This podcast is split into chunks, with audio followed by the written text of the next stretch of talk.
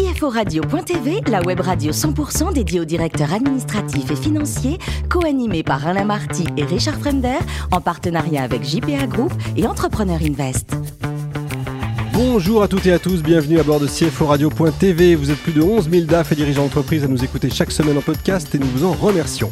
À mes côtés pour co-animer cette émission, Jean-Philippe Boringer qui est directeur général du groupe JPA, 20e groupe mondial d'expertise comptable, et Frédéric Zablocki, CEO d'Entrepreneur Invest. Bonjour messieurs. Bonjour. Alors aujourd'hui nous recevons Anton Komisa, CFO et cofondateur de ProofStation. Bonjour Anton. Bonjour. Alors vous êtes né à Kiev à une époque qui c'était encore l'Union soviétique, je crois que c'est une première dans cette émission. Euh, vous faites des études de droit et comme vous avez toujours aimé la bourse, le conseil financier, bah, c'est normal que vous commenciez par la banque. Euh, c'était un hasard, une volonté? Euh, Après avoir étudié le droit, j'ai cherché quelque chose un peu plus dynamique, plus en action, Sympa et dont mon intérêt pour la finance, où on finance des projets qu'on peut protéger ensuite juridiquement. Ah, bien vu. Vous y restez 4 ans en tant que chargé d'affaires, mais vous vouliez, je crois, de plus grands projets. Hein. Vous vouliez quelque chose de, de plus, surtout notamment en investissement investissement, c'est ça? Oui, en fait, chez HSBC, c'était une expérience euh, très particulière parce qu'en tant que chargé d'affaires, tu as accès, en fait, tu gères un portefeuille. Donc, je gère Paris, un portefeuille, hein, tout à fait, c'était déjà à Paris. Euh, je gère un portefeuille de plusieurs dizaines, de, en fait, quelques dizaines de sociétés, donc tout type de financement, et les financements des acquisitions et surtout euh, un contact permanent avec des gérants des sociétés françaises et des grands, de filiales des grands groupes. Donc, oui. on a envie de plus, là. Très particulière, on a envie de plus et je voulais, ouais, je voulais avoir une vision plus macro, de gros projets avec des business plans, potentiellement avec des acquisitions. Et ce qui explique un peu mon transfert hein, chez, Accenture. Accenture voilà, évidemment. Euh, vous y faisiez quoi chez Accenture? Chez Accenture, j'étais dans une équipe qui s'appelle Corporate Finance. Donc, j'étais un analyste senior euh, dont l'objectif était la modélisation des gros projets chez Accenture, euh, financière et la négociation en fait, des business plans. Donc, en gros, ce sont les projets entre 50 millions et 1 milliard chez Accenture qui sont suivis par l'équipe finance en direct euh, pour, euh, pour les signer. Alors vous y restez deux ans et vous entendez parler d'un projet euh, dans le secteur automobile, un secteur que vous aimiez déjà un petit peu, vous aviez un peu approché. Et là, c'est le déclic, c'est ça? Oui, c'était bon, c'était un peu avec des amis, c'était c'était une proposition où euh, euh, je pouvais pas dire, euh, en fait, je pouvais pas dire non. C'était un challenge, un défi personnel.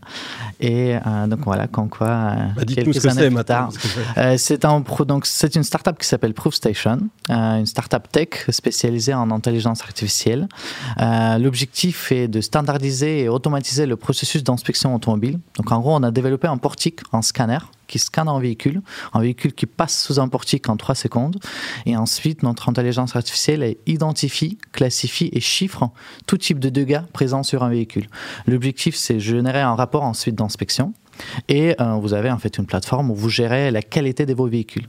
Donc pour vous donner un, un exemple, donc nos clients, ce sont les constructeurs donc au bout de chaîne de production, donc euh, contrôle des qualités.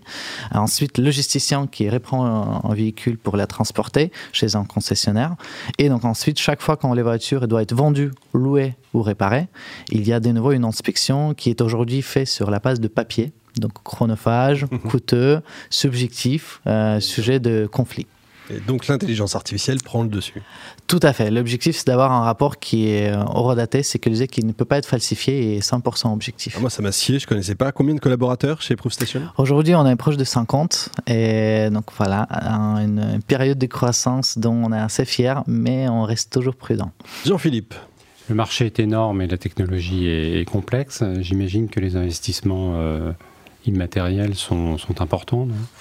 Tout à fait. Euh, déjà, c'est un nouveau produit qui n'existe pas sur le marché. Euh, donc, il y a beaucoup de R&D.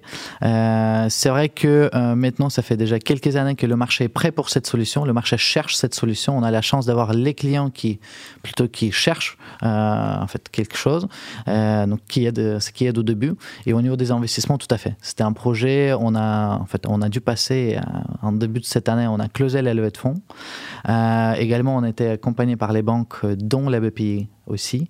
Donc, ce qui nous permet en fait de suivre notre objectif de devenir un leader européen dans le marché d'inspection et aussi faire les tests aux États-Unis. Pour quel montant à peu près les investissements? C'est un équivalent d'une série A. On ne partage pas exactement les détails pour l'instant, mais ça peut vous donner des idées. Nos concurrents directs en Europe et à l'étranger lèvent entre 10 et 20 millions. Donc on est dans les mêmes catégories. il y a de quoi se retourner. Petite question, pourquoi ne, pas dévoiler le... C'était une décision... Euh, ouais, c'était une décision stratégique temporaire pour, euh, voilà, pour rester humble, se concentrer sur les clients, tout en gardant notre autonomie en tant que start-up, donc une société autonome. Et vos, clients, donc euh, l'offre client, c'est les constructeurs, j'ai entendu tout à l'heure. Euh, donc vous, c'est en sortie d'usine que vous scannez les, véhicules pour voir les défauts de fabrication Tout à fait, au bout de chaîne de production. D'accord. Et là, le, prix euh, de vente de l'offre, c'est. aujourd'hui, ce qu'on, oui, tout à fait. ce qu'on propose aujourd'hui, c'est en Portix, c'est en format de leasing sur 4 ans. Vous, le client paye 5 000 euros par mois pendant 48 mois. Et, ça comprend tout le hardware, l'intelligence artificielle et la maintenance euh, du produit. D'accord. Et c'est aussi un produit pour les assureurs, parce que les assureurs étaient sur, euh, sur ce, mode de fonctionnement, mais en photo numérisé. C'est un très gros marché, même à part plusieurs dizaines de milliards. Euh, ce sont nos clients indirectement, parce qu'en gros, les assureurs ont euh, les affaires avec des concessionnaires, mmh. avec des logisticiens, avec tout le secteur automobile. Donc, du coup, eux, ce qu'ils cherchent, c'est un rapport qui ne peut pas le falsifier, qui est objectif, qui est rapide, pour éviter les déplacements aussi des experts des assureurs. Et là, clairement, là aussi, il y a une très, grosse valeur qu'on veut, euh, qu'on veut aller étape par étape. Frédéric. Oui, donc euh, la, question, si j'ai bien compris, il y a aussi les, à terme les voitures de, enfin, après être sortie d'usine, il y a des concessionnaires. Donc c'est la voiture qui a roulé et que on, rentre là-bas pour euh, voir ce qui s'est passé. Il n'y a pas que le neuf. Tout à fait. Il y a un marché, euh, les véhicules neufs et les voitures, les véhicules mm. d'occasion, qui est trois fois ou quatre fois plus gros. Tout à fait. Et donc là, on travaille déjà aujourd'hui, euh, pour vous donner un exemple, on, a, on travaille avec une société BCA, British Car Auction, qui est un enchériste qui vend à peu près 1 500 voitures par, par an. Et là, on est euh, présent sur, euh, on a signé un contrat pour 40 stations dans 13 pays. Euh, il y a, en fait, il y a 200, 100, 200 voitures qui arrivent, qui sont nettoyées, qui sont inspectées et qui sont ensuite vendues aux enchères physiques ou en ligne. Donc euh, tout à fait, le marché d'occasion, euh, c'est un énorme marché pour nous. C'est, je pouvais, oui, bien sûr, voir ça. Et donc, euh, est-ce que vous avez prévu d'autres levées de fonds ou c'est toujours très secret Non, non, non, non. on part du principe qu'on veut être rentable nous-mêmes, on veut avoir un cash flow positif nous-mêmes, et les levées de fonds, on veut les utiliser pour soutenir la croissance les projets spécifiques. Donc là, l'objet était l'Europe. La prochaine levée de fonds sera pour renforcer notre position à l'international et donc pour croître plus rapidement. Donc oui, on va, on va commencer à préparer pour la prochaine euh, levée de fonds l'année prochaine. Euh, donc comme ça dure d'habitude euh, souvent plusieurs mois, donc on va commencer maintenant. Bien sûr, non mais bien sûr, parce que ça, quand on dit plusieurs mois, c'est souvent six mois. Hein, Tout à fait, ça sera une série B, donc ça sera un proche entre 10 et 20 millions en fonction également de, nos, de, nos, de notre vrai projet de croissance. Alors, si j'ai bien lu, mais ça a pris combien de temps entre l'idée et le prototype et la première vente. Ça fait euh, 4 ans, donc dont 2 ans de RD, un an de test avec des vrais clients, c'est ce qu'on a fait l'année dernière, euh, chez un constructeur d'ailleurs aussi qui est l'un de nos clients. Et euh, maintenant, donc on peut dire que c'est la première année où on, a lancé une vraie commercialisation, donc avec 80 stations euh, déjà vendues et plusieurs stations déployées en Europe à la date d'aujourd'hui. Dernière petite question, mais c'est vrai que c'est passionnant.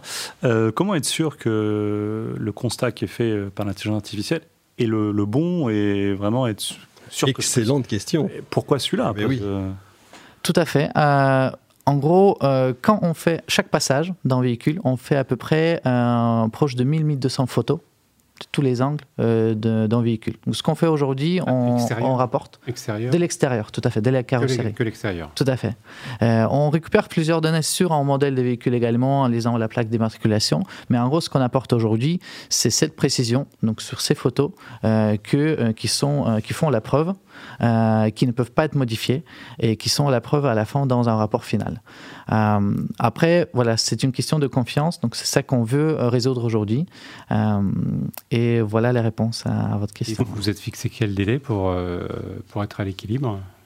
Euh, on veut, euh, ça dépend vraiment beaucoup de timing de déploiement, qui est aujourd'hui légèrement impacté par le Covid, même si on est on peut pas, on peut pas être très mécontent. On est plutôt satisfait. Mais l'année prochaine, clairement, ça, doit être une. Déjà cette année, ça va être une bonne année, mais l'année prochaine, ça doit être une année propre pour nous. Et le fait qu'on vende moins de voitures là en ce moment, euh, de, véhicules neufs, euh, c'est impactant pour vous? Euh, non, pas vraiment, euh, pour des raisons parce que l'utilisation de véhicules augmente euh, avec des contrats de leasing. Mm. donc le marché est aussi tellement énorme et nous, on est tellement petits que on sera pas impacté en tout cas dans les quelques années à venir, hein. pas encore. On a l'impression que l'automobile, il y a de plus en plus d'intelligence artificielle à l'intérieur. C'est le cas? Tout à fait, les véhicules deviennent de plus en plus connectés. Euh, il y a de plus en plus de services de mobilité euh, par des constructeurs, par le secteur. Donc on voit bien que c'est un marché qui est devenu très dynamique. Si vous connaissez le salon à Las Vegas, CES, euh, il est maintenant, beaucoup de gens l'appellent Car Electronics Show et, et, pas Consumer parce que la moitié du salon c'est automobile. Donc on voit bien cet intérêt et on est très ravis de faire partie en fait, de cette vague d'automatisation. Il y en a certains qui disent que le CFO, lui aussi, pourrait être remplacé par une intelligence artificielle votre avis? Euh, Oui, il y a même quelques startups qui essaient de le faire. Euh, donc euh, potentiellement, avec plusieurs décisions peuvent, peuvent l'être. et j'espère notamment que, que, les CFO vont continuer à apporter plus de valeur que juste analyse des chiffres et préparation des bilans. Et j'espère que je vais y arriver aussi.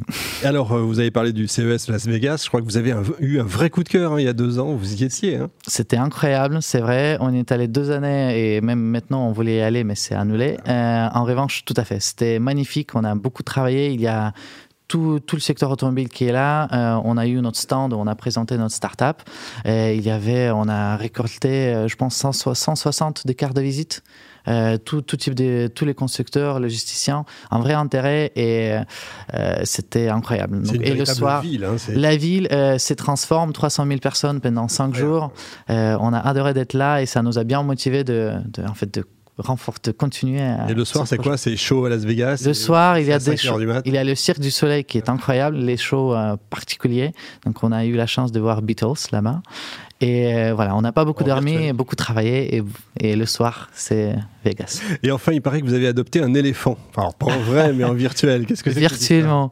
Euh, oui, c'est en fait c'est un fonds de fonds mondial pour la nature, WWF. Euh, ils font plusieurs projets tous les ans où ils soutiennent les animaux dans plusieurs régions, des tigres, des tortues, les éléphants. Donc cette année, mon choix est tombé sur les éléphants africains. Donc j'espère qu'ils vont bien et on pourra les protéger davantage. Eh ben, on, les embrasse. Tiens, allez, merci Anton, merci également à vous, Jean-Philippe et Frédéric. Fin de ce numéro de CFO Radio.tv. Retrouvez toute notre actualité sur nos comptes Twitter, LinkedIn et Facebook. On se donne rendez-vous mercredi prochain, 14h précise, pour accueillir un nouvel invité. L'invité de la semaine de CFO Radio.tv, une production B2B Radio.tv en partenariat avec JPA Group et Entrepreneur Invest.